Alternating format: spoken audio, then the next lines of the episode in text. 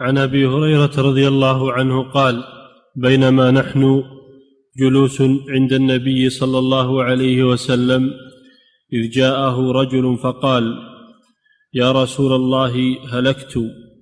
فقال: ما لك؟ قال: وقعت على امرأتي في رمضان وأنا صائم. وفي رواية: أصبت أهلي في رمضان. فقال رسول الله صلى الله عليه وسلم: هل تجد رقبة تعتقها؟ قال: لا. قال: فهل تستطيع أن تصوم شهرين متتابعين؟ قال: لا. قال: فهل تجد إطعام ستين مسكينا؟ قال: لا. قال: فسكت النبي صلى الله عليه وسلم. فبينما نحن على ذلك إذ أتي النبي صلى الله عليه وسلم بعرق فيه تمر، والعرق المكتل. قال: أين السائل؟ قال: أنا. قال: خذ هذا فتصدق به. فقال: على أفقر مني يا رسول الله؟ فوالله ما بين لابتيها يريد الحرتين أهل بيت أفقر من أهل بيتي. فضحك النبي صلى الله عليه وسلم حتى بدت أنيابه، ثم قال: أطعمه أهلك. نعم، هذا حديث عظيم فيه فوائد عظيمة، واستنبط منه أهل العلم مسائل كثيرة. قصة هذا الرجل الذي جاء إلى النبي صلى الله عليه وسلم خائفا قال: يا رسول الله هلكت. هذا دليل على أن الصحابة رضي الله عنهم يعظمون المعاصي والمخالفات، يعظمون المعاصي والمخالفات إذا وقعت منهم ولا يتساهلون فيها. يقول: هلكت. وفي رواية: هلكت وأهلكت. فقال له النبي صلى الله عليه وسلم: وما ذاك؟ هذا فيه دليل على أن المفتي يستفصل من المستفتي. وما أهلكك؟ قال: وقعت على أهلي وأنا صائم. وفي رواية: أصبت من أهلي وأنا صائم. يعني أنه جامع زوجته، ولكنه من باب الأدب كنى عن ذلك بالإصابة أو بالوقوع على أهله، ولم يقل جامعت، لأن هذا اللفظ فيه كراهية، فهو عبر عنه بالمعنى. وهكذا في القرآن وفي السنة تعبير عن الأشياء التي يستحيا من ذكرها، تعبير عنها بالكناية. قال: وقعت على أهلي وأنا صائم. هذا فيه دليل على أن الجماع يبطل الصيام، لأن الرسول صلى الله عليه وسلم أقره على قوله هلكت، أقره على ذلك. وأن من جامع أهله متعمدا أو أكل أو شرب متعمدا وهو صائم فقد عصى الله سبحانه وتعالى واستحق العقوبة. فالرجل جاء تائبا ونادما وخائفا إلى رسول الله صلى الله عليه وسلم. وفي هذا الرجوع إلى أهل العلم عند المشكلات ومسائل العلم، يرجع إلى العلماء، ما يرجع إلى المتعالمين أو العوام أو المبتدئين في طلب العلم، بل يرجع إلى أهل العلم والتمكن من الفقه حتى يعرف الحكم الشرعي. لأن بعض الناس الآن يستفتون أي واحد، إمام مسجد أو مؤذن أو والعلماء موجودون ولا يذهب إليهم، أو يشوف لواحد يقرأ بكتاب، أو يشوف واحد يتكلم ويعظ ويذكر ويظن أنه عالم، فيسأله في المسائل الكبيرة العظيمة فيفتيه. على المشكلة أنه يفتيه فيقع في الحرج، قد يكون طلاقا وقد يكون أشد من ذلك، فيفتي ولا يبالي. لا يجوز للإنسان أن يسأل إلا أهل العلم، ولا يجوز لمن ليس عنده علم، لا يجوز له أن يفتي. بل حتى من عنده علم لا يفتي، وفيه من هو أعلم منه يحيل الفتوى إلى غيره، كما كان الصحابة رضي الله عنهم يتدافعون الفتوى ويحولونها إلى الأكابر من أهل العلم. هذه أمر مسائل خطيرة ما يجوز للإنسان أنه تساهل فيها، يسأل فيها أي واحد، أو أن المسؤول يبادر بالجواب وهو ما عنده علم ويضيع السائل. هذه أمور خطيرة. فهذا الرجل جاء إلى النبي صلى الله عليه وسلم مع أن قومه لاموه وقالوا ما لك ما لك مخرج ولا لك ولا لك عذر، ضيقوا عليه. فجاء إلى النبي صلى الله عليه وسلم فوجد الفرج ووجد السعة والتيسير، فقال يا رسول الله هلكت. فيه أن المخطئ يعترف بخطئه عند العالم.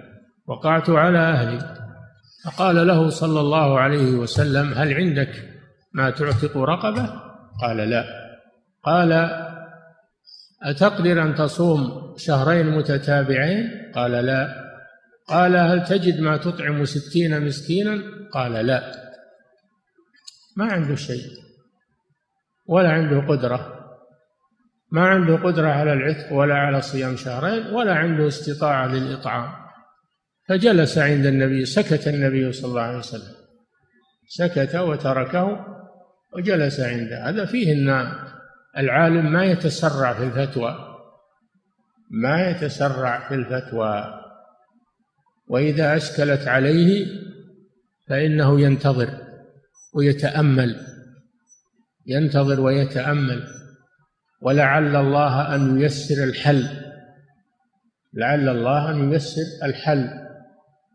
فالرسول صلى الله عليه وسلم سكت والرجل جلس حتى جاء الفرج من الله عز وجل. فجاء فأتي النبي صلى الله عليه وسلم بعرق وهو الزنبيل والمكتل فيه تمر، فقال النبي صلى الله عليه وسلم خذ هذا تصدق به. هذا دليل على فيه دليل على أن على مساعدة فيه دليل على مساعدة من وجب عليهم من وجب عليهم كفارة من وجبت عليهم كفارة وهم لا يستطيعونها، أو وجبت عليهم غرامة وهم لا يستطيعونها، أنهم يساعدون ويعانون على أداء ما وجب عليهم. قال صلى الله عليه وسلم خذ هذا تصدق به، يعني على ستين مسكينا. فالرجل طمع، شوف سبحان الله، جاء خائفا ووجلا، ولما جاء التمر طمع، وذلك لحلم رسول الله صلى الله عليه وسلم وكرم أخلاقه صلى الله عليه وسلم. الرسول رفق به مع أنه جامع في رمضان، ومع هذا رفق به ولا عنفه، لأنه جاء معترفا تائبا، فلا يجوز أنه يعنف ويزجر. فأخلاق الرسول صلى الله عليه وسلم وسعت هذا الرجل وغيره، كما قال جل وعلا وإنك لعلى خلق عظيم. فطمع الرجل وقال يا رسول الله أعلى أفقر منا؟ والله ما بين لابتيها، يعني المدينة، ما بين لابتيها يعني الحرتين الشرقية والغربية، لأن المدينة تقع بين حرتين، والحرة هي الأرض التي تعلوها الحجارة السوداء. هذه الحرة الحرة هي الأرض التي تعلوها حجارة سوداء. فالمدينة تقع بين حرتين، الحرة الشرقية والحرة الغربية، وتسميان باللابتين، ما بين لابتيها أهل بيت أفقر منا. فقال النبي صلى الله عليه وسلم خذه أطعمه أهلك. أولا الرسول صلى الله عليه وسلم ضحك، هذا من كرم أخلاقه صلى الله عليه وسلم، ضحك حتى بدت نواجذه. هذا نهاية ضحك النبي صلى الله عليه وسلم. ما الرسول صلى الله عليه وسلم ما يقهقه إذا ضحك أو يرتفع صوته بالضحك، وإنما غالب ضحكه التبسم، فإذا بالغ في ذلك بدت نواجذه، وهي أضراسه عليه الصلاة والسلام. هذا نهاية ضحكه صلى الله عليه وسلم. ولم يكن يقهقه ويرفع صوته بالضحك كما يفعل السفهاء والناس الذين ليس عندهم آداب. فضحك صلى الله عليه وسلم حتى بدت نواجذه من حالة هذا الرجل. كيف جاء خائفا مشفقا وفي النهاية طمع طمع بالتمر؟ هذا عجب. ضحك صلى الله عليه وسلم، وحلم من الرسول صلى الله عليه وسلم، وحلم من الرسول صلى الله عليه وسلم، فقال له خذه أطعمه أهلك. فهذا الحديث فيه مسائل. المسألة الأولى فيه أن الجماع في رمضان مبطل للصيام، مبطل للصيام، وذلك لقوله تعالى فالآن باشروهن وابتغوا ما كتب الله لكم وكلوا واشربوا حتى يتبين لكم الخيط الأبيض من الخيط الأسود من الفجر ثم أتموا الصيام إلى الليل. دل على أن من جملة ما يتجنبه الصائم في نهار الصيام الجماع، ودل على أن الجماع يبطل الصيام ويوجب الكفارة، لأن مبطلات الصوم على قسمين: قسم يبطل الصيام ولا يوجب الكفارة مثل الأكل والشرب متعمدا، هذا يبطل الصيام ويلزم بالقضاء ولكن ليس فيه كفارة.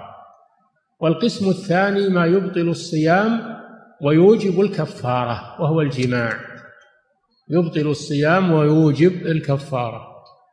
والكفارة دل هذا الحديث على أنها هي كفارة الظهار التي قال الله جل وعلا والذين يظاهرون من نسائهم ثم يعودون لما قالوا فتحرير رقبة من قبل أن يتماسا فمن لم يجد فصيام شهرين متتابعين من قبل أن يتماسا فمن لم يستطع فإطعام ستين مسكينا. هذه كفارة الظهار، وهي كفارة الجماع في نهار رمضان. ودل أنها على الترتيب: أولا الصيام، فمن لم يجد أولا العتق، أولا العتق، أمن لم يجد ويقدر على العتق يصوم شهرين متتابعين، أمن لم يستطع فإنه يطعم ستين مسكين. وفيه كما ذكرنا مساعدة المسلم إذا وجب عليه مال، إذا وجب عليه مال ولا يستطيع القيام به فإنه يساعد من المحسنين، يساعد من المحسنين. وفيه كرم أخلاق النبي صلى الله عليه وسلم وسعة حلمه. وفيه الرفق بالمستفتي، فيه الرفق بالمستفتي إذا اعترف بخطأه. فلو أن الرسول صلى الله عليه وسلم وبخه مع ما جاء به من الخوف ماذا تكون حاله؟ لو أن الرسول وبخه مع أنه جاء خائفا يرتجف لماذا تكون حاله؟ ولكن الرسول صلى الله عليه وسلم رفق به حتى ذهب ما يجده، حتى ذهب ما يجده من الخوف.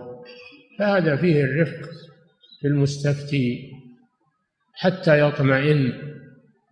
إذا جاء خائفا وتائبا فإنه لا ينفر، لا ينفر عن التوبة ويغلظ عليه، إنما التغليظ للذي لم يتب، الذي لم يتب هذا هو الذي يغلظ عليه. أما إنسان اعترف وجاء تائبا فإنه يرفق به ويرغب في التوبة. وفيه أن من عجز عن الكفارة تسقط عنه، لأن الرسول صلى الله عليه وسلم لم يأمره بأن يكفر إذا استطاع، لم يأمره أن يكفر إذا استطاع. نعم. قال المصنف: الحرة الأرض تركبها حجارة سود. هذا شيء معلوم. نعم. صلى الله عليك. يقول السائل: ما هو الضابط الشرعي في عدم القدرة على الصيام كقصة هذا الرجل الذي في الحديث؟ الضابط أنه أن الرجل ما يستطيع الصيام لأنه ما يصبر عن زوجته، لأنه قال لما قال تصوم شهرين قال وهل أوقعني فيما وقعت فيه إلا الصيام. إذا كان ما استطاع يصبر في رمضان فإنه لا يصبر في غيرهما. نعم. أو يكون عدم الاستطاعة لضعفه، مرضه، انشغاله بطلب المعيشة، والصيام يؤثر على طلب على اكتسابه للمعيشة له ولأولاده، هذا غير مستطيع، إما لأنه مريض أو لأنه مشغول بطلب الرزق له ولأولاده، هذا ينتقل إلى الإطعام.